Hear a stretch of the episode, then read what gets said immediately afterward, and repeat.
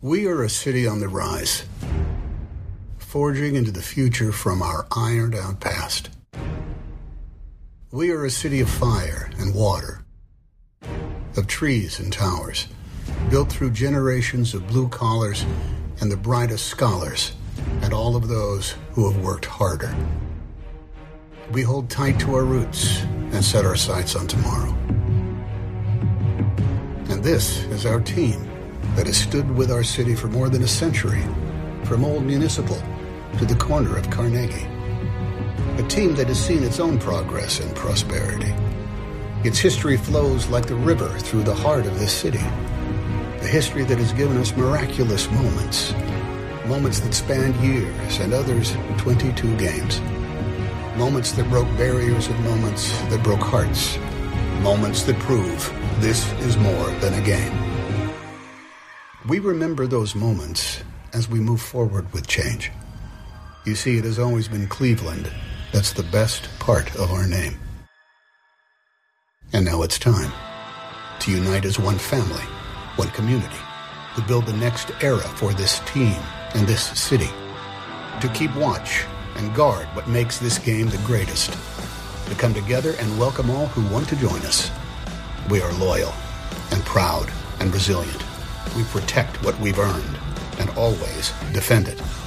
Together we stand with all who understand what it means to be born and built from the land. Because this is the city we love and the game we believe in. And together we are all Cleveland Guardians.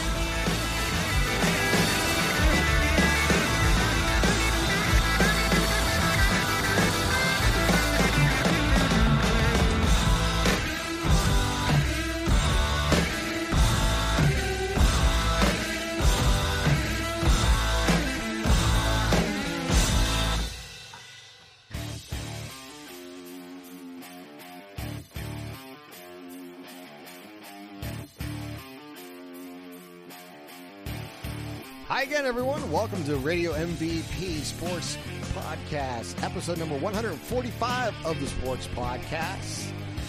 Wow, what a week it has been since the last time we talked, Anthony. A lot of changes in the world of sports, a lot of ups and downs, mm-hmm. but most important change is we're trading in the IN of the Indians for a G U A R to become the Guardians. Yeah, it's nice to be back. First of all, it's been a couple weeks off uh, with some family stuff and a wedding. Obviously, that was uh, the biggest thing. And uh, congratulations again to my sister. I know a little, uh, little family plug there. Then uh, some family stuff after that. Not the greatest, but it's nice to be back. And yeah, what a uh, couple weeks it's been, huh?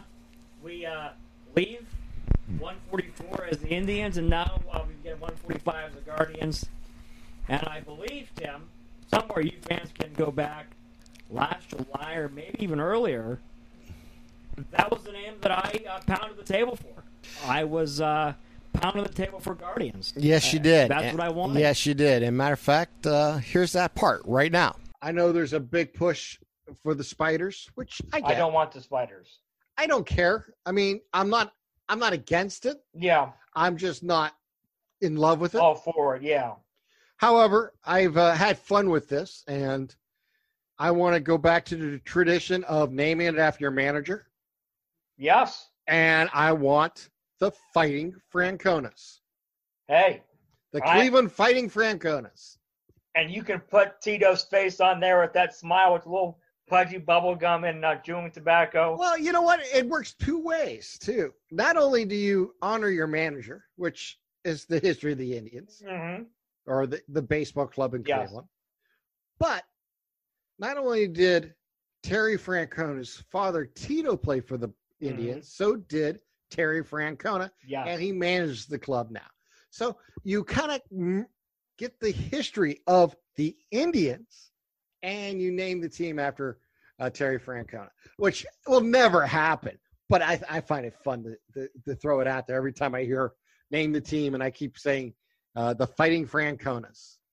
I never really thought about a nickname like you. I really never had a favorite. It's honestly, I'm still going to go to the game. I'm still, you know, through the. But today I was reading an article, Tim, and it wasn't really an article, it was like a blog by a fan, and he's younger than me. And he and he started off by saying that this is difficult for him because like us, all we've known is the Cleveland Indians. But he said if this must come about, he is suggesting the team be renamed the Cleveland Guardians. And he went on to explain his logic, saying that you want a team nickname to be something tied in with the city, with the region, with the area. We've used spiders, you don't guardians, because of the guardian statues on the Hope Memorial Bridge as you enter downtown Cleveland and you get off right by the stadium. And I never thought about that until today when I read the blog, and I'm thinking most people from Cuyahoga County up that area, and even you and I, know of the guardian statues on the Hope Memorial Bridge. That is the introduction to Major League. But I thought that was a pretty cool idea and good logic and reasoning um, if we are to change the nickname. And of course, when we opened up the podcast, we heard Tom Hanks talk about yeah. as the announcement came. Many of you heard that. We just played that for you before the start of the podcast.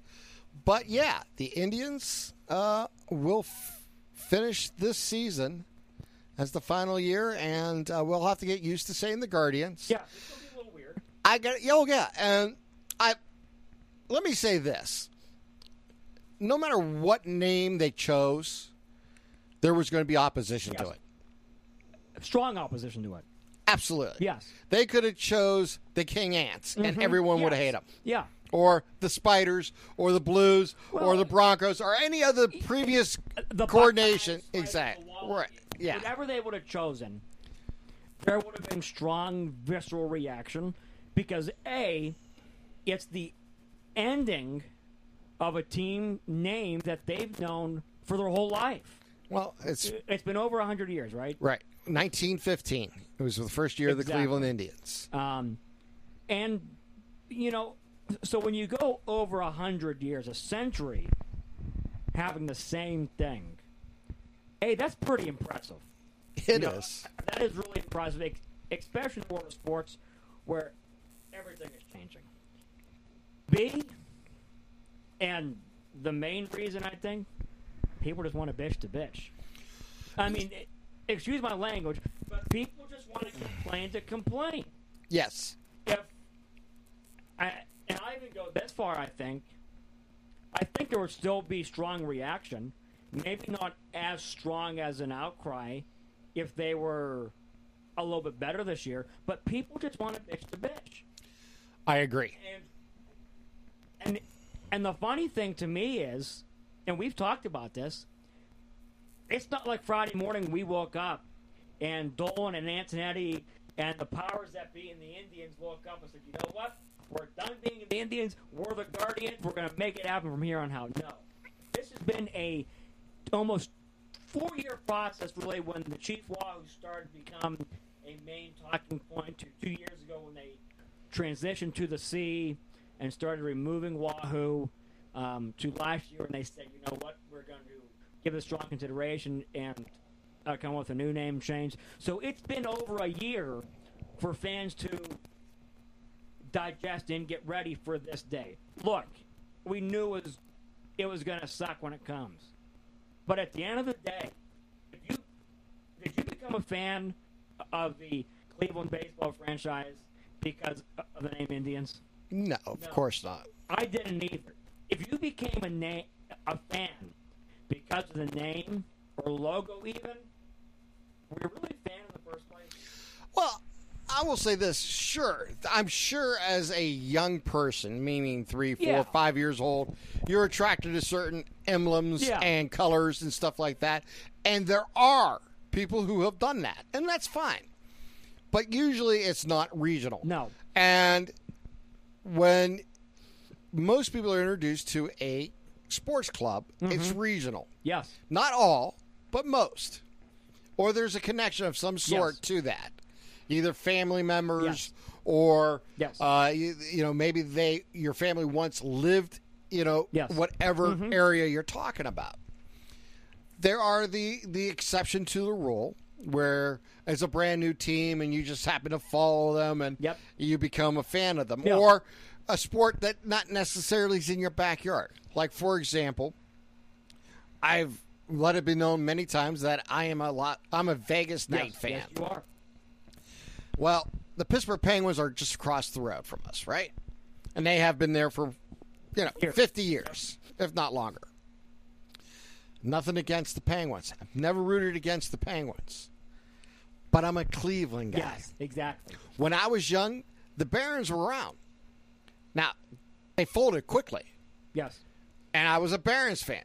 But I didn't really watch hockey because it wasn't on. I was mm-hmm. very young at the time. And they folded and they became the North Stars and the Rockies back in the day. So I was never really had a a, a hockey team. I mean, there was times where I was like, "Oh, I'll root for Montreal Yeah. or I'll root for Pittsburgh or I'll root." I just rooted for But anybody. you never had a tie. No, never had never any reason, any yeah. reason to it. Because I was such a poker fan Mm-hmm. back 15 years ago and 10 years Mm-hmm. ago, and when the Knights became in existence, and all the Twitter follows that I had, and just the Storybook year they had, and quite honest, their Twitter follow for the Nice was the most hysterical tr- Twitter I've ever read for a sports team when it first began. And I just said, "This is it. This is my team." Yeah. and that's the way it began, and that's the way it is today. But for the most part, other than them, I am a Northeast Ohio fan. I'm a Browns fan. I'm a Cavs fan. I'm a, you know, an Indians fan. I'm a Buckeye fan. I'm a Penguins Yep. fan, being Youngstown Yep. State. Now you can find others who'll switch in and out. You'll find Steelers fans who'll mix and match, fans, yeah. or be Buckeye fan, fans yeah. and stuff Yeah, like that. right. I mean, that's not uncommon. I got a couple of worker oh, sure. or story friends but Buckeye fans. Right. And they usually have a tie to Pittsburgh that's made them the uh. Steeler fan. I wouldn't want to root for Pitt either, but uh, You know, but you know, back in the seventies you did, and, and back in the 80, early Yeah, eighties you did. Yeah, Yeah, you Pitt did. was really good back then, and then they, you know, been really up and down. Yeah. not as good as some years and better in other years. Um, but that's a different story. So, the answer to your question is no. You you usually have a regional connection to your teams, and that's not uncommon. And I will say this, and rumors came out at All Star break. Guardians was going to be the choice. Mm-hmm. My initial reaction was really they have a chance to do something special and unique and different, and they went with the safest, easiest, most traditional choice they could possibly come up for Cleveland. And I was like, well, that fits the Dolans. That's who they Yes. are. Yes. And yep. that's fine. And that's the way I look at it. Now, does it mean I'm going to hate the Guardians name? No. It's just I, when I seen it, I thought it was the most predictable and the safest choice that was available to them. I think- think, you could have chose almost anything to represent the city of Cleveland and Cleveland and region, in Northeast Ohio, Yeah. and you would have been fine. You could have even picked an animal, and most people will be like, "Oh, that's kind of cool. It's Yeah. different." Because we don't have that. I mean, uh, the you know the Bengals are the closest you know type of of an animal, right? yeah. You know, uh, obviously the Penguins here in Pittsburgh, but um, that's to me that's what it was all about. So, I personally thought the Guardians, you know, and quite honestly, I think the one of the main reasons they chose it, and he, there's no way to tell this, but I believe it. It almost is the Indians. Like I said, it's Guardians, Indians. They they rhyme. Yeah, and when you go into the script, look, it's similar. You Uh, you know, the logo. Okay, I agree with anybody else says the logo looks like a two-year-old d- druid. Uh, for the most part, I agree. But again, I think they were worried about trademarks, and they wanted something that represented baseball and also what they have. The trademarks can change. Yes. And once they gain certain trademarks in the future, I won't be surprised. The Rockies changed their emblem. The Rays, I mean, the Devil Rays down to the Rays. Um, Well, we've seen the Denver Broncos change their logo too. right. So Logos come and go. Some stay. Some become iconic. Baseball, they become iconic because they're usually on your on your hat, Yeah. like the Yankees. That's iconic. The interwoven, you know, N Y. Uh, there's the L.A. Dodgers. I mean, there are some iconic I think also um, the reason for the Guardian logo with the baseball and the G. I understand what they were trying to get at. The, you know, only you and I would know that the two seam fastball grip and it's surrounded a baseball for their pitching rich history. Kind of cheesy, but I understand the way they went. But I also kind of feel like they weren't even going to try to mimic a Guardian logo statue because it could be conceived as Native American ask maybe with the headdress. And- they want to stay so far away from that. They don't want to dip their toes in that because Yeah. they don't want to show like this was a half assed effort at changing the name and listening to that. Yes, if you went from Chief Wahoo to, To a yeah, like a gladiator guardian kind of thing. Right. It could be that's a legitimate point. I, I think that's a fair point. I think they wanted a clean break, They want to and completely this, get away. Yeah. yeah, Maybe in the future, like you said, if they Yeah. change and progress I'm sure- dialogue, they can. The Cavaliers logo has changed over the years. And the color schemes have too. Every, Yes, and that's Um, my point. Look, we talked about this last year. We thought the color scheme would stay the same. I'm it glad did, it has. and it needed to stay the same. They made the right choice there. As for the name Guardians, like I said, wouldn't have been my first choice. It doesn't matter what my first choice was. Like I said, to me, this was the safest way for the Indians to go, the organization to go. Yes, it was. And there's nothing wrong with being safe. It's not. I think the Spiders would have been a huge gamble, yes. Uh, and it would have been uniquely different than anything else. They also run into trademarks with the University Richie of Richmond, Richmond and, and- there's other places. Yeah. But uh, obviously, the Rockers back when the Cavaliers owned yeah, the, that. Yeah. I, I don't have a problem if they chose that. If they ended up with that trademark and they chose that, I would have been 100 percent fine with it, simply because it's part of Cleveland. Yes. And like I mentioned in hockey, there were once the Colorado Rockies in the NHL. Mm-hmm. Okay, but now there's the Rockies in baseball. So it's been done before. It's all a matter of rebranding and what trademarks you can get and how you can, you know, market it going forward. Here's the Guardians is fine. It's not my first choice, but it doesn't matter. going back to the logo real quick before I get on to what I want to talk about with the name and the reasoning behind that. Um, I like the change C. That's that's. I wish they would have gone back to the crooked C. Yeah, I think everybody could. But you know what? I understand This is why similar. They, I understand why they did what they did. Um, I give them credit for trying to get these, you know, the font and the script similar to, you know, what they currently have. what sure. they have and all that. Um, but now let me get to Guardians. I think you understand it, or I know you understand it, but I've gotten a lot of really why the Guardians. Like I, I was answering text and emails today of Guardians. Really, why the Guardians? Like, why you guys change your name to the Guardians?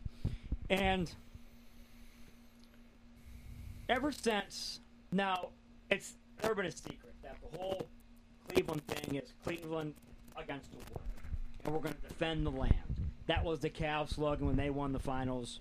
Um, the Indians and Cavs shared that.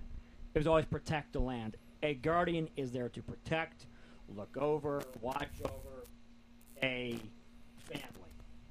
Ever since Terry Francona got here, he has said on multiple times, it takes all of us the fans, the players, the minor league system, the front office, the training staff to buy in to get this done, to get it to where we want it to be. and we're always evolving. We're always progressing, and that's what Dolan, Mr. Dolan said in his his press conference is Cleveland's progressing. It's evolving. It's changing. Um, the Native American Indians, when they first settled here, were known as guardians of the earth. I found that out Saturday. I did not know that. That's the first and I've heard about it. out when I was listening to the Dan River show. A group of Native Americans, the uh, Cherokee Indians called, a group of Cherokee Indians called and said that their ancestors were known as guardians of the earth. I did not know that. That is pretty cool. Um, also, the Indians' big thing is the corner. Tom Hamilton says it guaranteed twice a night. and we're underway at the corner of Carnegie and Ontario. And when we win ball game, the final score from the corner of Carnegie and Ontario is you know such and such. Everybody says it. It has its own special spot in right field, a bar. Um, but more so, the corner of Carnegie and Ontario has been a place where we've had a lot of memories, a lot of fun memories, a lot of getting together with your family and defending the land from 2016 to the 22 game win streak to, you know, countless other memories to World Series appearances in the 90s to the 455 consecutive sellout streak, which uh, the Red Sox broke a couple years ago.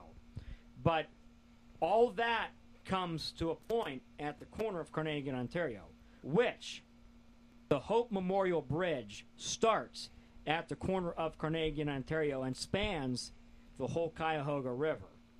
On that bridge are eight guardian statues which hold different forms of transportation. The guardians of transportation. Each statue looks over Progressive Field. The Guardian Bridge, as it's nicknamed, meets at the corner where all this started, where all this comes together every night, where all of it continues and we keep progressing. So that is why, and that is the first scene in both major league movies, are the guardian statues of the Hope Memorial Bridge. It's been in our past. It's going to be a part of our future. Look, can people say it's cheesy and stupid? Yeah. And I can understand why people would think that. Can say the same about Indians, spiders, walleyes, buckeyes, whatever they chose. There's always going to be pushback. You know, I read something online. I disagree with it, but you know, uh, uh, somebody said same people complaining about the name Guardians are the same people that cheer for a college team who's based after a tree nut, and they root for a professional football team named after an old rich white guy. So, look, I can understand the pushback. I hope that we have. Um, we're not going to persuade. I'm. My goal is not to persuade people to like the name Guardians. I care less if you like the name Guardians, because at the end of the day, if we like the Cleveland Baseball Club, that's all that matters? Because when it boils down to it, we're Cleveland, right? We're still going to have Jose Ramirez. The guys are still going to be there. Hope to God we still have Terry Francona. You know, we're always going to have, you know, I thought Paul Hoynes said best. I don't know if you read his article. No, I did not. Basically, and I and, and I agree with Paul Hoynes. I disagree with him, and that's the sign of a good journalist. Um, you know, you, you know. Basically, he wrote an article saying, "Leave a spot in your heart for the Indians because we're always going to be the Indians. They will always be in your heart as the Indians. That's not going to go away. The history that you grew up, the Len Barker perfect game, you know, all the players that you fell in love with that donned the Indians jersey, you know, it's always going to be a part of the Indians. He should keep a part of the Indians in your heart, but also you have some room for the Guardians because at the end of the day, whether they're the Spiders, the Guardians, the Buckeyes, whatever they are, they're still Cleveland, and that's why we love them. Well, that's exactly what the Tom Hanks video basically And I says. thought Tom Hanks did a Well, phenomenal. I mean, that was come on. that was not Did not know Tom Hanks was a Tribe fan, though, until I watched the video. really. I did not because I knew he was from the Bay Area, so I just assumed because when he grew up, the Raiders were really good, the A's were good growing up. I just assumed that he was a Bay Area Okay. fan. Long story short, it's been told many times. He tells it better than anybody. When he was just getting started mm-hmm. in his acting career, the first paying job he ever had was in Cleveland for a summer, like an intern. Mm-hmm. And I think he made like fifty bucks a week. It wasn't a mm-hmm. lot Yeah, of money, much. and maybe it was fifty dollars a month. I don't know what the number was. Doesn't matter. And one of the thing he did is he used to go to Old Municipal and watch the Indians. The Indians were dirt cheap to go see, Yep. and that's how he became an Indians fan, and he has been basically his entire Mm-hmm. adult life. Uh, matter of fact, in 2016, if you remember, he hosted Saturday Night Live. Yes, And before the yes, at the end of the night, he goes, I know everyone's rooting for Chicago, but let me just say this go tribe. yep, And I'm paraphrasing, but it was something Yeah. similar to that. And that is who he is. And he always has been. Mm-hmm. Uh, you know, him and Drew Carey are the, probably the most famous Yeah. Cleveland Indian fans in Hollywood. Mm-hmm. And uh, that's just who he was. I thought he did a great job on it. Oh, I thought that was. And. I, you know, the Indians produced all that. Look, you have to do something. Yeah. That's how they did it. I don't have a problem with it. It was really for a two-minute video. I thought well produced. Hey, two minutes it gave me chills. Well, again, you had to do something to catch your attention. Yep. You couldn't just say Here were the Guardians. yes. Yeah. You had to do something. You couldn't do maybe 20, 30 years ago. You could have held a press conference. And, hey, That's basically what happened in Washington 20, you know, 30 years ago when they, they became the Wizards. Yes. the they had a press conference, and the owner basically said, on that Wizards." day, you know, we are now officially the Wizards, But and he now- gave his reasons for the change. Yes. And that's when, in the '80s, they be, they became the Wizards over the Bullets. But now, like you mentioned, you had to do something like that because we are in a day and age of social media. It's just yeah, world has changed, and nothing wrong. I mean, how fast this has happened is really remarkable because yes, it is.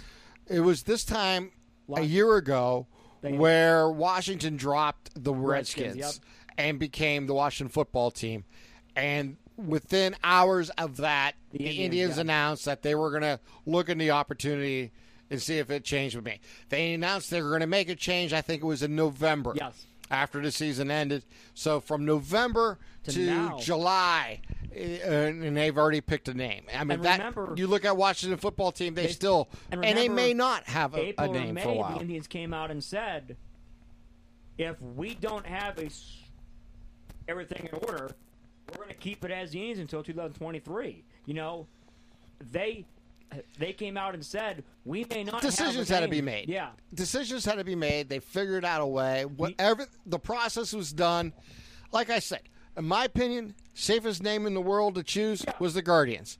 They chose it. It is what it will be. Time will tell if it'll work. Everything, just like a trade in baseball, you can't judge a trade on trade day. It takes five, six years to mm-hmm. really judge a trade. You look at the Andrew Miller trade. Really, who did the Indians give up? that was honestly Justus Sheffield, and he's a five inning, 4.5 ERA guy in Seattle right now who didn't even last with New York. He didn't even make a debut with New York. And an outfielder. and who's hitting 190, Yeah. 170, who can't play defense. Right. And they gave up three other players that they've all made it to the majors, but they haven't done anything. Yeah, I, So when that they- trade was made, it looked like the Indians gave up a lot. That was a heist. I mean, it looked like Oh, yeah, New York, like- oh, New York yeah. knew what they were doing and got great players. Yeah. Yeah, because Frazier But- and So what happened? Miller played two and a half seasons for the Indians. We went to Game Seven of the World Series. We made the playoffs two consecutive years with him in the bullpen. Probably had his best years of his career, and Yeah. you know he's now with St. Louis, and not necessarily the same pitcher he was. He was kind of the same pitcher he was when the when at the end of his Yes, Indians yes. time. But my point is, you can't judge a trade the day it happens. You can talk about it. Mm-hmm. You can give an opinion like, "Wow, they gave up a boatload." Well, they did give up a lot at the time, but not all trades work both ways. Speaking of trades, and I know you can't say, and I agree with you. I don't think you can fully graded trade until a couple years down the line. However, because it's who they are, the Pirates got fleeced yesterday. Possibly. I mean, Frazier's a good player. Don't get me wrong, but they knew He's they were going to trade him. hit leader. Yeah, Well, here's my thing: is and those players could turn out to be good major league players for the Pirates, and they could help them. The thing that I don't understand is you gave 1.4 million dollars also. I, I don't. again, I don't know the I don't know finances con- yeah, I don't know involved. I don't know, what contract and all players that, are yeah. coming back and all that. Uh, obviously, the players you're getting from San Diego, and San Diego is rich with players, extremely rich. was why you made the trade and willing to give up the 1.5 million along with it to get those players. We're not going to be able to judge that for two, three years from now until those players have an opportunity to grow into who they are and become the players at the major league level. When in baseball, when you're trading an established player for futures, mm-hmm. you can't judge the trade. Years ago, when you traded major league players for major, Major league, league players, players. you could judge it pretty much right away. And say, "Oh man, they sleep. They they got five players, but they got nobody." Yeah. okay, or whatever the case may be. You just don't, you can't judge trades that way no more. It takes time. And you look at the Indians' trades over the last few years. Well, yeah, they've gotten major league players in the last few years, but they've also given up some stuff. They've given up pitching, major league pitching. I mean, Brad Hand, you know, uh, Everybody, though, as you mentioned, though, they've given up all these pitchers. None of them are currently pitching right now. Well, that's my point. Well, that's not even my point. My point is you were giving up established major Yes. league pitching, starting pitching, Yep. you know, uh, Kluber And and, Cov- Clevinger and Bauer's and Carrasco. You gave up major league Yep. pitchers, starting pitching staff. Okay, Mm-hmm. you traded all those four players away. You did get some major league players in return. Mm-hmm. Now, some of them are injured. Some of them are, you know, you may think, well, it may not work out. But again, you got Reyes in, in the Clevinger deal. No, you the know, Bauer trade. Ba- Bauer's trade. And that excuse turned out to be a steal right now. Right. Uh, you just don't, you don't You got Naylor. right Naylor last year exactly And Arias last year Right. for Clevinger. right and so far, just that's worked in the Indians' favor because Clevinger has a pitch. Now he can Right. go on a couple signs with the Padres. We don't know. we know Clevinger if he's healthy is a good pitcher. Yes. We know Kluber when healthy is a good pitcher. We know Carrasco when healthy is a good pitcher. So when a team's trading for established players, they recognize in pitching that mm-hmm. anytime a player can get hurt. You know ahead of time the risks that you're taking. You're giving up some of your future for present. Mm-hmm. The Indians did that when they traded that boatload to New York to get get Miller. And sometimes it works for your advantage, sometimes it doesn't. Sometimes all five players become all stars, and you sit here and say, "Oh my God, what happened?" Yep. Sometimes you ended up, you know, trading a future Hall of Famer. Detroit has done that. Yep. You know, it happens. But at the time, you want the player, the established player, to help you make a run, and that is how sports is done today in baseball. And now you trade for futures. You trade established players for futures. Mm-hmm. Very seldom do you see established players swapped in the same yes. deal. It does happen, It does happen, but does happen rarely. Very rarely. With that said, where do you think the Indians go the next week or so? Uh, the next couple days, traded it on Friday. Well, yeah. Uh, honest, Do you think they stand pat and just say, you know what, let's I think they'll make some type of move, but I don't know if it's going to be a move that anybody's going to know about.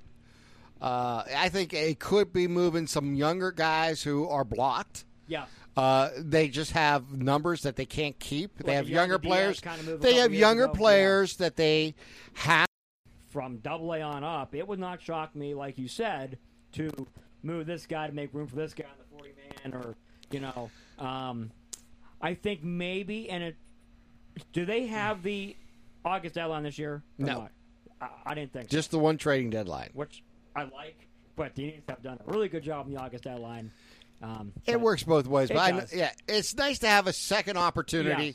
That has now, if you But put anybody on Astros, waivers, yeah. you claim them; they're yours. So it'll be interesting to It see how that works. shock me um, if they uh, trade a Cesar Hernandez under club control and a cheap deal for this year and next year. A veteran with some pop, he can help somebody. Um, it wouldn't shock me either if they traded Amed Rosario because they have Andres Gimenez, who we've seen this year for a little bit. They have Gabriel Arias last year, who they traded for, who is probably going to be ready come September. Um, if Eddie Rosario was healthy, I think he would have been gone. So you can find room for Nolan Jones because you got to find out what you got in him. You're not going to play him at third base unless you put Jose on the DL, which I think that's uh, the chance of doing that's kind of past. Listen to what Tito said, but that could always be a possibility. Um, Well, here's the thing. You named a few players. The infield, I think there's not one player in the infield who could be, not be traded. And even though I think they would have to get their socks knocked off to unbelievable level to trade Jose Ramirez, Yes. I think Right if someone I blew your socks off with five unbelievably God. highly talented players, you would make the trade. Now, it would be a tough sell to your fan base, but you can you- you- they you can could do it. The pill. Like Right. if Seattle came to me, You're not. Let me ask you this: If the Indians traded Hernandez or Rosario, or even both of them in the next 48 hours, Mm-hmm. Would you think the Indians are any better off or worse than they are right now? no, your status quo probably. That's my point. So all they are is 40 man roster spots. Hernandez has some value. What will you get for him? Who knows? Low level prospect, maybe. Probably. Eh, And you're not going to get a lot for anybody. Even- no. That's just the way it works. If Seattle came to me, and and I only throw Seattle out, a because They need a second baseman. Jerry Dipoto loves to make deals. He's always wheeling Right. and dealing. Uh, they call him Trader Jerry for a reason. You you hit the nail on the. They need a second baseman. Jose can play third and second. They have a rich farm system. If they came to me and said, "We'll give you Kyle Lewis, Jarred Kelenic, who the number one prospect came up, had a great year against Austin, and Yeah, went huge slump, and now is back in AAA. And Logan Gilbert or Chris Flexen, I'm doing it. But Well, they're yeah. probably not going to give you that. No, they're not. So- but that I But understand that what you're saying. yeah, that that's is what, it would it take. would need, you know, for them Yes. to, or even, even if they said, "We'll give you," as the cops drive even if they said maybe Haniger. Now, now, like you said, this doesn't happen often. It has happened, but a Jose for Mitch Haniger and a couple prospects I could see, but still not doing it. I need, I need either Kyle Lewis or Logan Gilbert to even consider that deal from Seattle. Well, and again, like you said, probably not even on on the And, table. and Seattle would be absolutely stupid to do that. Right. And Again. Too. You're going to listen to any trade offers because why not? You have nothing to lose. The Indians need to ask themselves, and it's not, and it can't be now. And I think they will ask themselves in October. Hopefully, when Bieber and Civale come back now, late August or penciled in, so you get a month and a half of that, a month of that. They need to ask themselves, with this roster we have now, and a couple tweaks here and there, and moves from AAA, can we be a competitive playoff team next year and 2023? If the answer is maybe or no, then Jose is being moved. Well, I I, I see. yes- I, I don't think it has anything to do with it. I think purely if your socks gets blown off to an unbelievable level, and it has to I be an unbelievable level. that's Well, right yeah, it's not even that. You need you need to win this like five to one. Yes. Okay, and that's just not going to happen. That's just my opinion. It's not going to happen. It's not realistic. Where the Indians are truly deficient is in the outfield. We know that. Yes. They're deficient at hitting, period. They average like six, seven hits a game. And one hit per inning. They don't get multiple hits within an inning. Exactly. And, And that's what kills them. They get a leadoff double, they don't follow it up with a base hit. Well, they, even they move them over, they don't get them home because they strike out. Yep. Or they pop up. My point is, they can't get multiple hits. The few times they get multiple hits, they do score. Mm-hmm. But they don't get multiple hits in in an inning no. throughout the ball game. That's why they're batting 229 as a team. You hit the nail on the head last week when you said this team does not one thing well offensively. They are the baseball version of Youngstown State. We hit it so many times on the nail on the head. They don't hit for power outside of a streaky month. All right, here's here's some numbers for you. I I had a chance to do some research. Your infield. I'm just gonna. These are your batting averages for the players that play. 153, 159, 206, 227, 264, 252. All right. Here's your here's your trivia question. Who's batting 252? Jose Ramirez is. Who's batting 264? Amed Rosario is. Who's batting 206? Bobby Bradley is. Who's batting 159? Roberto Perez. No. Austin Hedges and Roberto Perez are Yeah. that, yeah. Perez is 153. Hedges is 159. Um, but Hernandez is 227 and what, yes, 17, you know? right. Now, Bradley up until well, here's here's the thing. Your two outfielders who are on the DL or the IL, excuse me. You have Rosario, Eddie Rosario batting 254, who had 46 RBIs and. Seven home team, yeah. runs. And then you had Naylor, who's out for the season, who batted 253. That's your best outfielders offensively. Now, the rest of your outfield slash DH, Reyes is batting 263, 17 diggers, 45 RBIs. All right? missed six weeks, so he could over. Well, again, over 20s, I- yeah. that's just where Yeah. he's at. Everybody has weird numbers Yeah. because of injuries. Zimmer is batting 240. Mercado is batting 236. Ramirez, that's Harold, is batting 269. He's Big your Harold. highest hitting outfield. he is. He's your highest He's the hitting highest out- hitting player on the team. Johnson's batting 205. And your utility player and Chang is batting 185 and Clement's batting 232. Yeah, Clement's turned it on the last couple games. Woo. Well, Not turning it on much. well, he's no better than anybody else No, on the not. team. That's my point. You don't have anybody batting 270. No. This entire team. Rosario- You're batting 229 as a team. and That's with 395 RBIs. Harold um, was 280 last week and went into a one for 14 spell. Um, Amed was having 285, 286, and then he, and then teams started realizing, oh wait, let's not throw him fastballs, let's throw him sliders. Well, he's chasing everything outside. So Well, here's the thing. it. Here's the stat that stands out. They have struck out 831 times and reached base on base on balls 269. So it's- 831 to 269. Yeah, as a team. That's embarrassing. Well, that shows you a partly uh, what Major League Baseball is today, but more importantly, it shows you that this team is who they are. They chase balls that are out of the strike zone. They don't put themselves in good hitting position.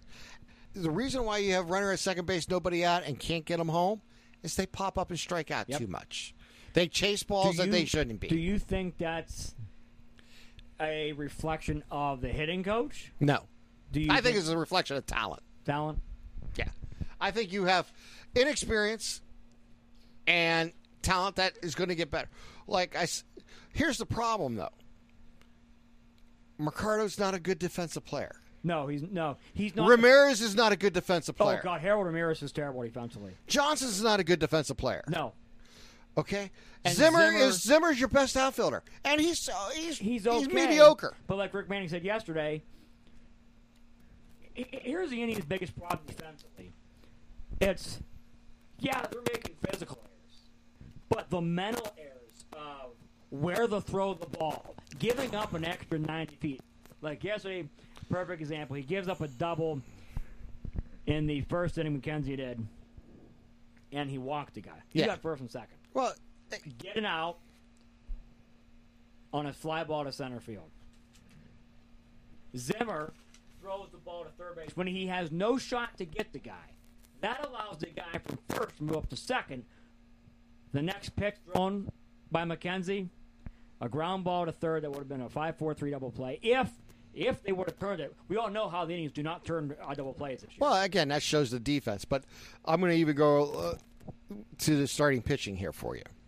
Now, since we lost our three best Yes. pitchers, you know, uh, this season now we have one back in Plesac, but the other two, is Civale and Bieber, are mm-hmm. not available, and probably, like you said, won't be available Yeah, sometime in August. August, yeah. All right. We had fun and celebrated when the Indians were 38 and 28. Yeah. They are now 49 and 48.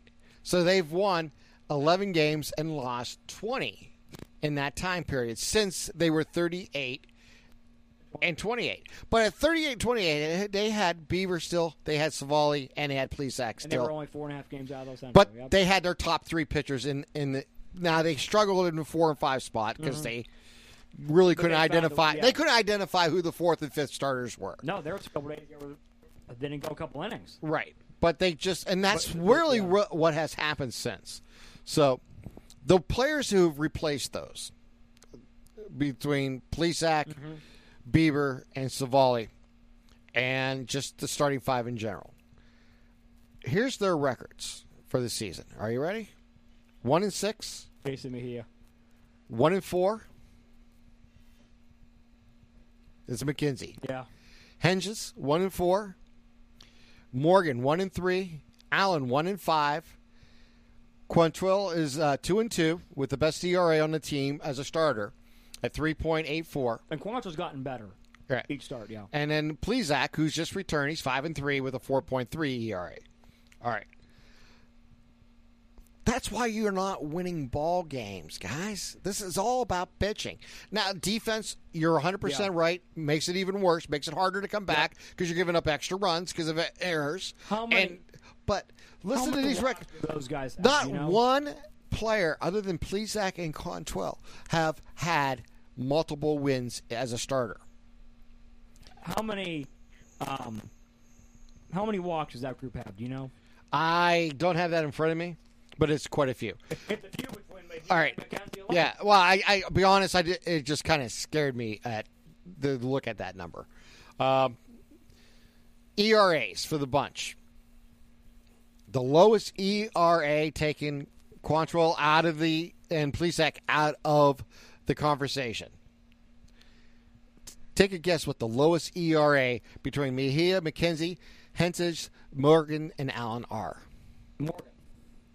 No, No? no, I'm going to have to say J.C. Mejia then. no, God, no. Hentges? It's actually Logan Allen? it's actually McKenzie. Five point six one. Five point six That's terrible. Okay. Well- Mejia's at seven point five two. Hentges is at eight point two three. Morgan's at seven point four seven. And Allen's at nine point one three. Let me say this, and maybe I'm being uh, the president of the Eli Morgan fan club. Um, his truly only awful start came in a monsoon. I was there with 50 mile an hour gust of wind in his debut against a Blue Jays Even if team. you take that one out, he has a huge high high ERA. Uh, He's probably five. It's around six, seven. But um, what you, what I'm trying to point out is the talent level of what you're asking to win ball games as starters. Up until this past week, when they actually played the Rays, it was just shocking to say this. It was the first time, think, since May you had four pitchers go six Yes. innings. Yep. So that's the problem. You have starters that go less than four or five innings. You had Hentges not get out of the second inning. You've had Morgan not get out of the second inning. You've had McKenzie not get out of the first inning. That kills your bullpen. You're asking so much out of your bullpen that as time goes by, they get worn down. And then you get you're asking guys to appear three, four days in a row. Usually the third or fourth day, they're going to get crushed. Do you think There's no. I mean, my point is, until they fix the starting pitching staff, and I don't care where how you fix it. Now they have a number crunch on the 40 man roster, mm-hmm. so hypothetically, maybe you trade some of the guys we're talking about who are, you know, whatever the case Yeah. may be, and pick up a starter just for this year just someone you can throw out there every five days and get you five, six innings. That'd be a huge bonus for this team. right now, going forward, But the thing is, you can't find that player because he's not available. as say September first comes, you got Bieber, Civale, Plesac, one, two, three, September first. That's going to be your your top three. What two pitchers out of that are you going four and five? Well, it's Quantrill. You Yes. know, you know that. Okay. Yeah, Yes. we, you know, So I, basically, I thought he should have started the season, but I understood why they put him in Yes, the bullpen I- for I- the I strength of the bullpen. It totally, you know, Paul If at four, and and because I want to develop them. Both of them, I think, long term development could be quality fourth and fifth starters. Here's what impressed me, and um, he's had better outings. He's had much better outings. But the thing that impressed me Thursday night, Quantrill's strike to ball ratio when he was taken out of the game. I think he threw two more strikes and balls. Like it was not much. No, he's He he's pretty much always pitching from behind. he- yes, he was. He's he always pitching always from pitching behind. He has been really since the Indians acquired him. That was the one thing. When he was in the bullpen, he was a little bit more aggressive, and he had less pitching, and not necessarily as often is behind, but he was always pitching for behind. He's always been a pitcher who does not necessarily get strike one, strike No, two first, Put guys on the bases. He will put traffic on the bases. and they But- but they all do that. right now because he's been in the league a couple years. He's pitched well since the, his last five or six starts. Yes, Um, ever since like the beginning of the, June, excuse me, I thought he's done a better job each week. Now the numbers may not reflect it. Like on Thursday, he was almost even strike to ball, but he made pitching what he needed to, and he held a quote Tampa Bay offense down to one run. And it should have given up zero if we could play the ball off the wall. Well, again, And- and again, again, you are who you are. Yeah. Like I said, the Indians' defense, they are who they are. There's no way to change that. You're not midseason going to get better outfielders to make better decisions, or you're not going to get a shortstop who could throw to first base, or a second baseman who's going to make the routine play. That's not going to change. This is who they are in 2021 they are willing to accept that going into the season, hoping that they would improve. They're not going to improve. You have a shortstop who you you desperately wanted to get in a lineup. You put in center field. Yep. Truth of the matter is, he still may be your future center fielder. Yeah. We don't know that for a fact yet because, as you mentioned, we got a plethora of shortstops Yeah, coming up, and there's a lot of opportunities. There's no question if you, in the next 48 hours, if they trade a Hernandez or even a Rosario, but a Yeah. Hernandez, let's use that as second I think base. Hernandez is probably the uh, the most Likely logical, most logical yep. whatever they get in return doesn't really matter. No. it really doesn't, because then Gimenez comes up and plays second base, I would and you get to see him the next two months. The Indians are in even- this style right now of making decision on players. I've been saying this for two months. They need to make decisions on players. These players that I just talked about that are Mm-hmm. in the pitching staff, Mejia and Allen and McKenzie and Hentges and Morgan, they have to make decisions I on these make your- guys. I can make your decision on Logan Allen right now. Well, you again, He can go pitch at uh, Field of Dreams. again, it takes time to make a decision on a player. there actually may be hope there. I'm not saying there is. I'm not saying oh he's going to No. make it. My point is many players go through many peaks and valleys, especially early in their career. What the Indians need to do is be able to examine them at that major league level and make decisions. Some of these players, all five of them may not be back. Mm-hmm. Two of them may be back. Four of them may be back. We don't know. But the only way to find out is baptism of fire. The Indians have gone. If you're an Indians fan, you've seen this in the early 2000s. You've seen this way back before the 90s when they turned good. So you have to make decisions on players. You have to let them grow. You have to give them an opportunity to play. I would even And as crazy as it sounds, Anthony, you've been through the hardest part of your schedule right now. You have some games coming up, but the most Yeah. part, July was a beast to play. and that was almost. and you're going to come out 500 as a team, a little bit better maybe. Because they're one game over 500 with a couple games to Mm-hmm. Yep. Mm-hmm. play here, you know, a week to play here in July. So there's a chance in July you still may be three, four games above. I'm not saying a playoff spot's necessary or even needed. They're only three games out of the second wild card. I'm not. My point No, is, seven yeah, half, I thought. no, that's out of the first one. Three, three Really? games out of the second I one. thought they were seven and a half out of. I'm pretty sure it's only three. I could be wrong. I didn't d- double check it. I but- haven't looked at standings in a couple weeks. I've given up with that. Well, there's no reason to look at it. I've always said it, standings are overrated in July. But my point is that you can make a lot of choices coming out. It might be four games out, They but are five games out of the second wild card spot, nine and a half back of the first wild card right. spot. Okay, five games. Legitimately, by the end of the month, you could be two games back or three games back. And I'm you, not saying it's going to happen, but it could happen. and you still get the Angels and the A's. Look, I'm not. I, Well, it doesn't matter. My point is, there's still a lot to play for. Is what I'm trying to say. What I would suggest, though. But And I- you have to have you have to have a bifocals on here. You got to look short term, up close, what's going on. And you have to look distance, If- meaning you have to make decisions on players coming up, and you have a plethora of players you have to make decisions on. And that and the trading deadline will help you make those decisions. Some of them, not all of them, but some of them, hopefully. And then each game is is, is a test. We're going to find out of those pitchers we mentioned, Mejia and Allen and uh, McKenzie. We're going to find which one may prove to them that yes, that's our fifth starter. two things. If they deal a Amed Rosario or more likely Cesar Hernandez, I think those are probably the two guys that are probably the most likely to be dealt. Uh, I could be wrong, but I would even wouldn't be surprised if Zimmer was dealt. I was thinking that also. And here's what I'm not saying he has a I'll great get to that. value. I just wouldn't be surprised. I think if you deal a Amed Rosario or Cesar Hernandez, more likely Cesar Hernandez, like I said, because of Yeah. the pop, the He's a veteran, veteran, yeah, exactly. He's under 31 a really years cheap old. contract for Right. this year and next year, the option.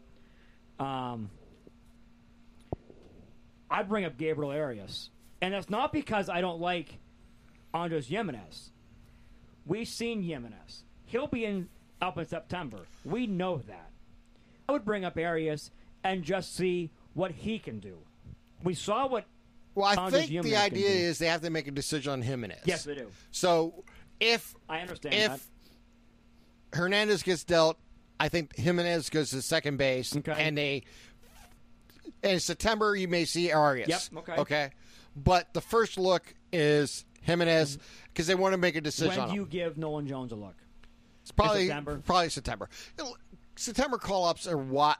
But that's the reason they they're don't there have. for.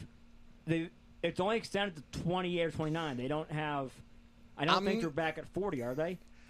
I, I, thought they. I'm not sure exactly what the new rule is, but you, what my understanding, I thought it was 28 active that day. Okay, so you've like a taxi squad, basically, right? Basically, yeah, you can Okay. have let's say a 32 man team, but only 28 20 can be active, dugout in the roster, and okay. your starting pitchers who started that previous week have to be counted as Yes, one of those players. That makes sense. now that's my understanding. I don't know, but yeah, basically you would be expanding it two or three players There's a lot depending of on how you teams look at out there: Philadelphia, the Padres, the Dodgers, the Astros, A's, even they all need open help. And like you said, it would not shock me if Bradley Zimmer is included in the deal. It, I- it wouldn't shock me, Tim, if we package Shaw and Zimmer in a deal. It would not surprise me if Clase or Karinchak is traded. Who who do you think would be the more likely one to go? I think people would be more interested in Karen Karinchak. Because Now, it's interesting is now that the, the breakdown on sticky stuff yes, that yes. his rate has gone down tremendously. and and we saw that Thursday night. I saw it Thursday night firsthand. Well, uh, my point is, I mean that's across the board. So I, we're getting a, a new look at new players that you know and what they what they can achieve, and I think that has played a big part of the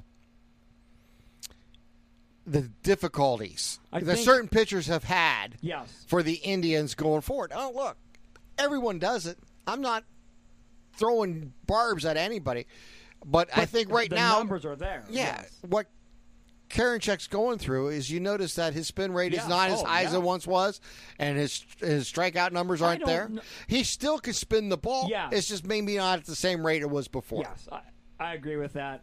Um, I also think, I think what you said has some merit. We're not saying it's a definite fact, but we'd be naive and stupid to sit here and say, "Oh, no, he was never using sticky stuff," because almost every pitcher was probably using a little bit of it. Some somebody. Uh, Something was. I it's not cheating when it was accepted part of sport. What happened is they made a decision in Major League Baseball to make change during the season, and this is what the result. I think also a little bit of his problem and Clase's problem is between the years. Well, they're young, It's inexperienced. It's. Look, we we can talk about all the players on the Indians' forty-man roster. Most of them are inexperienced players, Anthony. They don't have a lot of games. Most of them have not even played a. If you're a starter, let's say let's Yeah. use let's use Zimmer as a perfect example. Okay. I don't have his stats in front of me, but I don't think he's played more than 80 games at the major league level in one season. Maybe 85 games. Well, I looked this up. He may have, a, but there's not. It's not 120. It's not 130 games in no, one no, year. no, no. Okay. well, I looked this up. And you can say the same thing about Naylor when he was here. This was his first full season playing before he got hurt, where he actually had a chance to show what he can do. 2017. Let me get. It wouldn't shock me either if Nick Wittgren is traded also. Well, I don't think he'll be traded. I don't just don't think there's a market for him. Here's my okay. So Bradley Zimmer, 2017, he's called up at 101 games. Okay. Okay. Since then, you, Right. how many games combined do you think he's played from 18 to 21? Oh, uh, I'd say maybe ah, about 45 games. He's played in 112 games. Okay. He played in, and that's only because he's played in 46 games this year. He's played in 34 and 18, 9 in 2019, 20 last year, 46 this year so far. He played 20 games last year? No shit. Yeah. I didn't think he played I any. didn't either, but that, Obviously, I didn't even think he, he made the major league team last year. But uh, hey, what on? It doesn't really matter. he's hitting 228. But my point is, that's no.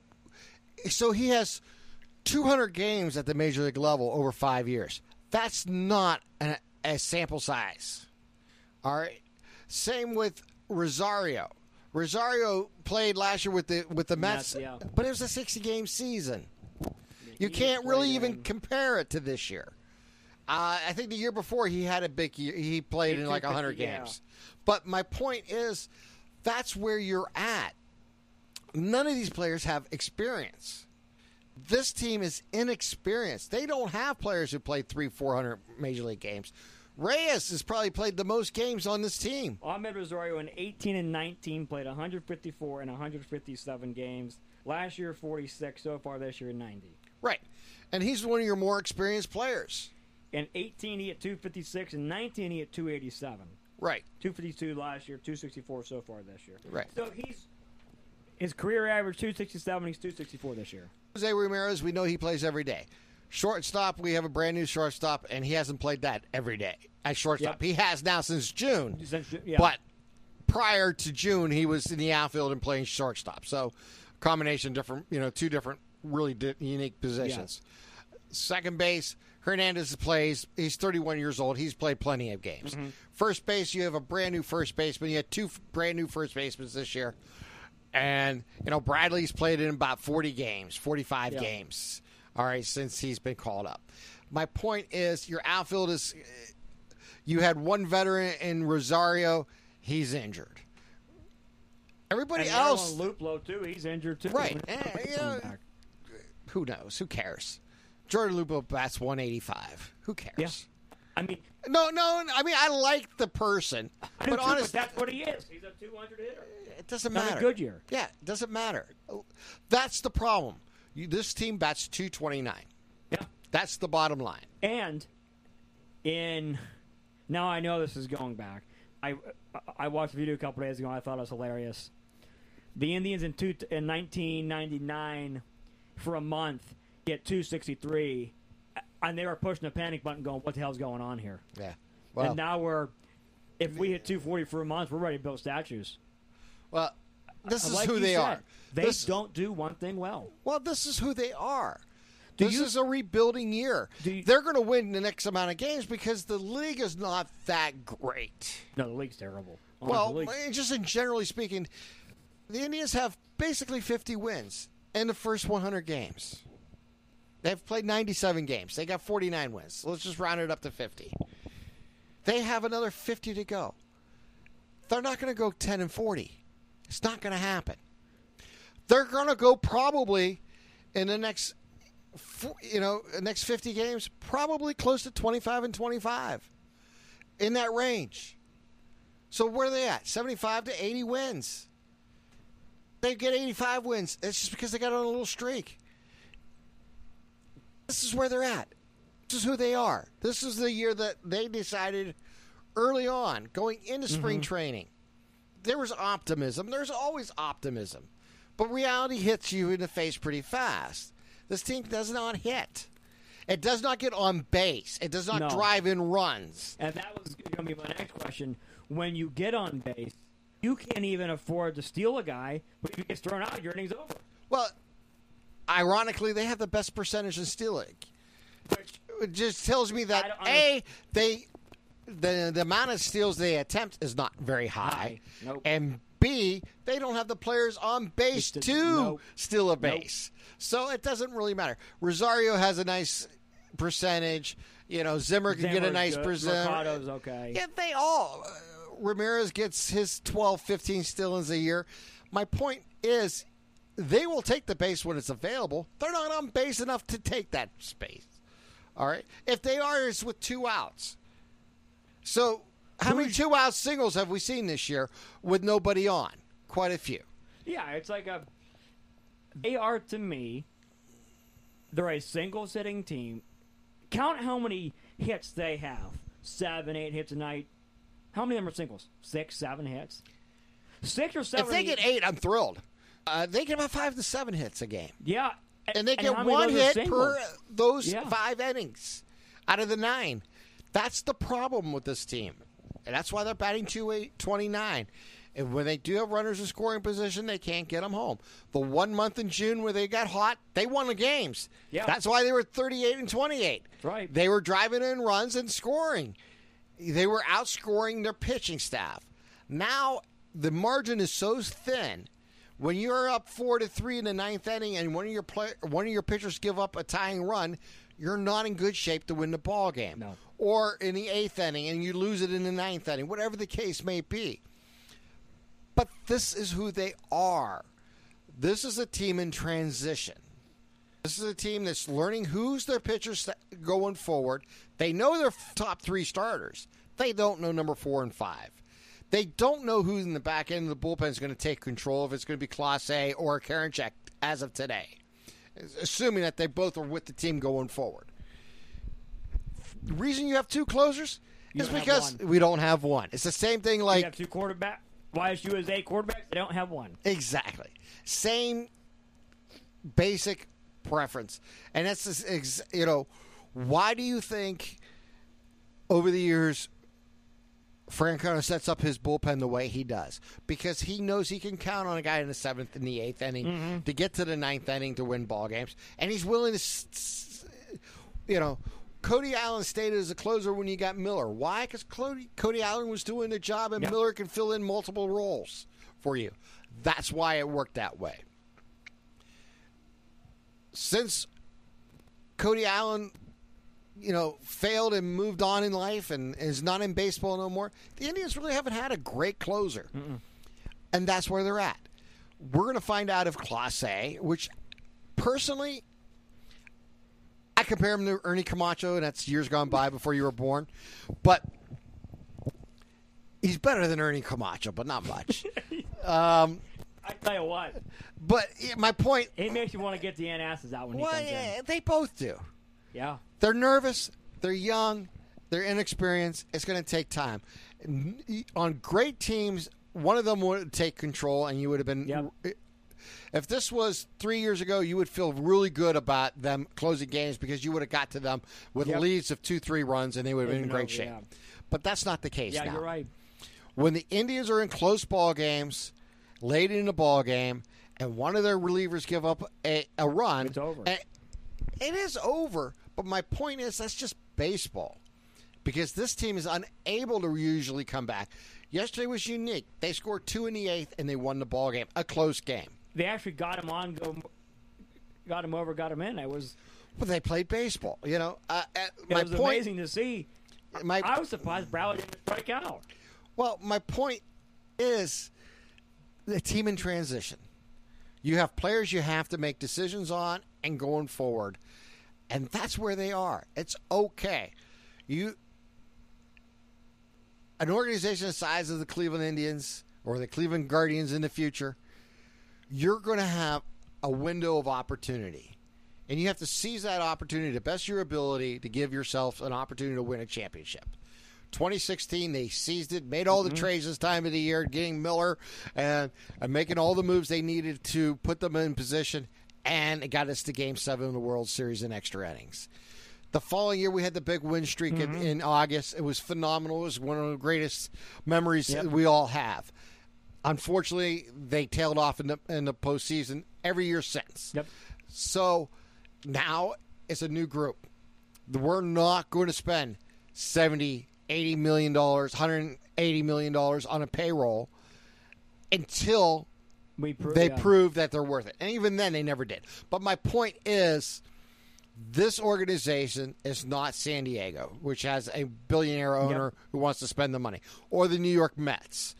This organization is maybe the third or fourth smallest organization in market size mm-hmm. in baseball. You know, Tampa is small, Cleveland Pittsburgh, small, Baltimore. Baltimore. Well, not Baltimore, but I would say uh, Minnesota. But again, you have to make decisions as an organization. Kansas City's smaller than you, but Kansas City also will spend money when they have the opportunity.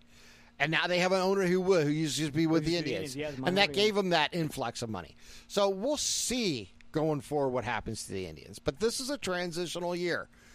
As bad as tough it is, it is they do happen, and it's not the end of the world. You make decisions. That's what makes it interesting.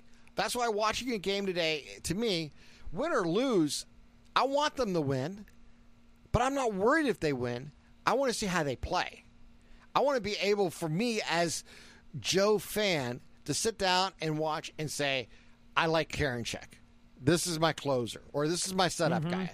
I don't like Clase, or I like Rosario as shortstop. I don't like him defensively. Yeah. Okay, what can I do here? Where, where's the fit? Do they move on from him or do they keep? These are the questions I enjoy as a fan because I know darn well that this team isn't built for October. This team's not built for June. But my point is, you Hey, have to. built for June, not built for July. Well, yeah, that's true. But my point is just that. It's about growth. It's about making decisions. It's about understanding where you're at and where you're going. if you have a goal to go forward, and I do believe the organization has proven it that they do make good quality decisions. They have made really good trades that have worked out. Not every trade's going to work out. We all know that. But they've made quite a few that have. They're going to have to fix the outfield. The outfield's a mess. It's been a mess for a couple years. Right. They're going to have to figure out how to fix it. If that's spending money for the outfield or if it's making trades, they're going to have to fix the outfield. They, you know, that's a major problem for this team. And it's going to be going forward. The infield, your middle infield needs to be settled. Yeah. You don't have a shortstop, probably don't have a second baseman going forward. So you have to make that decision. As much as you have to make a decision behind the plate. yeah, you do. Not saying because right now Perez is scheduled to make seven million dollars next year. It's not worth it. Well, that's for the Indians to make that decision on. We'll find out if they do value him at that level. I don't know. As an offensive player, you would say no. Mm-hmm. As a defensive player, you could probably say he's probably worth it. I mean, he had his first pass ball in four years last, or 2018 was the last uh, last week. So he has value. It's just, is it seven million dollar worth value? It's just like they made the decision, you know, on other players. They have to make decisions on certain players going forward. They do have players coming up. Uh, for example, if you traded a Perez this week, I can understand that team might need a defensive catcher, mm-hmm. and you move on from him. Well, you have Hedges for the rest of the year. You got Naylor coming up through the, the ranks. You have You ha- Ramos who can fill. Right. You had two players that you know are journeymen that came in and filled, so you can make adjustments. My point is, these are the decisions that the Indians front office has to make going forward, and they're not going to be easy decisions. But the only way to make them is to put the players in position to play, for we can then look at them. And if moving Hernandez t- this week gives the opportunity to bring up Gimenez for the rest of the season, mm-hmm. that's 60 games you get to evaluate him. Plus what he did in April. And you go forward. And then you make decisions on players. You have to make a decision on center field because center field and up the middle is vital. Yep. So your shortstop, second baseman, and center fielder, you have to find an answer there Yeah, you have to be. and not just solid. defensively, but offensively. Offensively, too.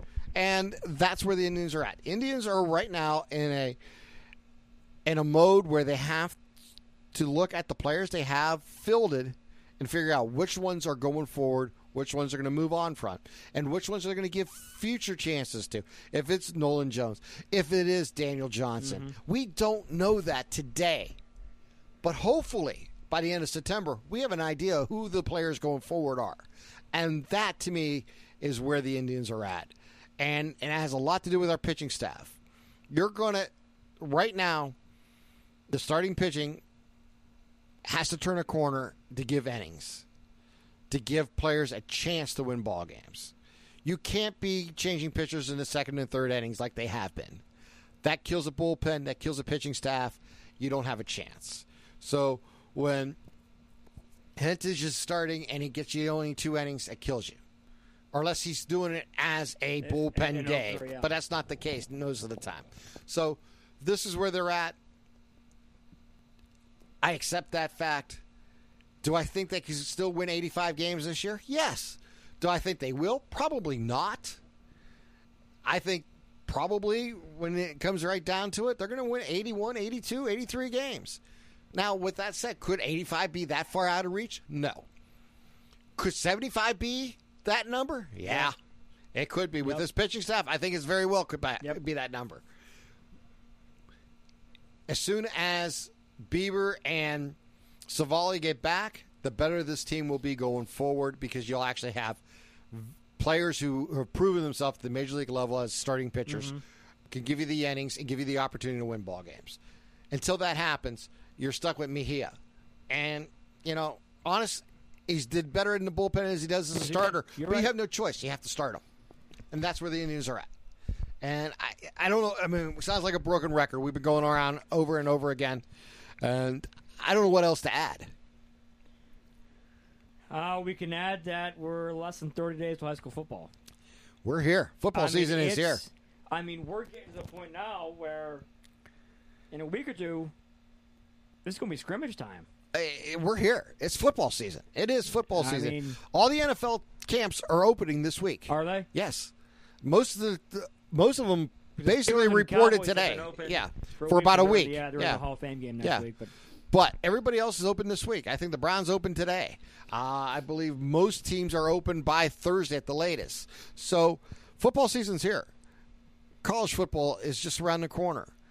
The GDFL is being played, and I got a game with Mark on Saturday up in Cleveland. Speaking of college football, that might be the whole podcast next week because that is an ever-changing landscape by the hour now. It seems like. Yeah, I, you know, I mean, that is it's uh, time for us to transition from as much as we love baseball, and we'll still talk about it, but we will be moving into a football part Yeah, of the season. We are Tim, and We're three weeks from a high school football season. be excited about this or not excited about this. Kind of lukewarm right now, but we're almost a month away from the first Vice Council report, I know. which is, and I mean, I hope they found Football season's here. I, I'm going to say it over and over again. Football season's here. it. and we knew it was going to come quick this year because of last season. Yeah, it hit me. Um, you know, you know, you know, I remember we always had the running joke of, "Hey, the fastest ten weeks the year- or the fastest ten weeks of the year is here," and sure, the fastest weeks in the year is football season, but we keep joking, "Hey, we're this far away from high school football. We're this far away from high school football," and I know, and I knew we were getting till late July and early August, and you know, you start seeing the back school stuff out in the stores. But it didn't really hit me till last Thursday, Wednesday, Thursday. We're talking to my mom and my uncle about tickets for this game, how many tickets we need for this game, how many hotels we need for this game, and I was like, holy crap. Like, it's here. It is. It's like, you better get it now or you're not going to get them. We'll be talking NFL training camp next week. We'll be talking college football. We'll be talking baseball. It's here. We'll be talking Olympics, I guess, too. Yeah, I, yeah, I, It's, it's here. I, I, I was going to wake up yesterday at 8 a.m. and watch Team USA uh, play France in basketball, and I'm like, you know what? Screw it, I'm not going to. Uh, and I'm glad I didn't. I see that we. Uh, All right, uh, let me say this real quick. This team lacks a true leader. yep. Okay. They don't have the killer. It- well, Not they the need killer, a but they leader. don't have They don't a- have a leader. They don't have don't a go-to alpha, leader. yep.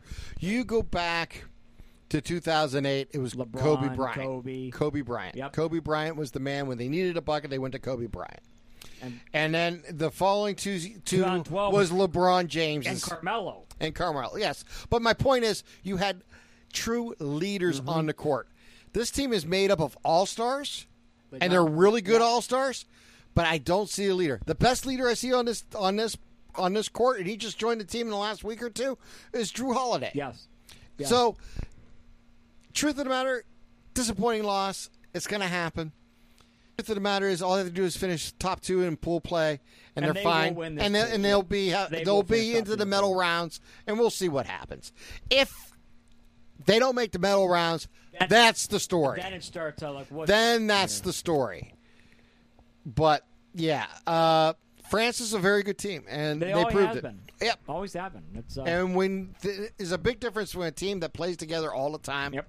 versus a team that's put together. Yep. And that's where the NBA is And and with the is, yeah. Olympics is that they just put it together. yeah. And sometimes it works. Most of the time it works. Sometimes it doesn't. And right now, you can see the players I think are just tired because the season So just ended. Well, because the Yeah. COVID season and everything else. Yeah. Uh, you were saying about football real quick. That breeze that just came through right now. That Yeah. feels like an August night. It does. All right, Anthony, let's wrap this one up. And we will talk to you all next week. Just remember to tell your family, friends, and enemies about Radio MVP. Give us a rating and review wherever you may download this podcast. For Anthony, I am Tim. We'll talk to you next time right here on Radio MVP.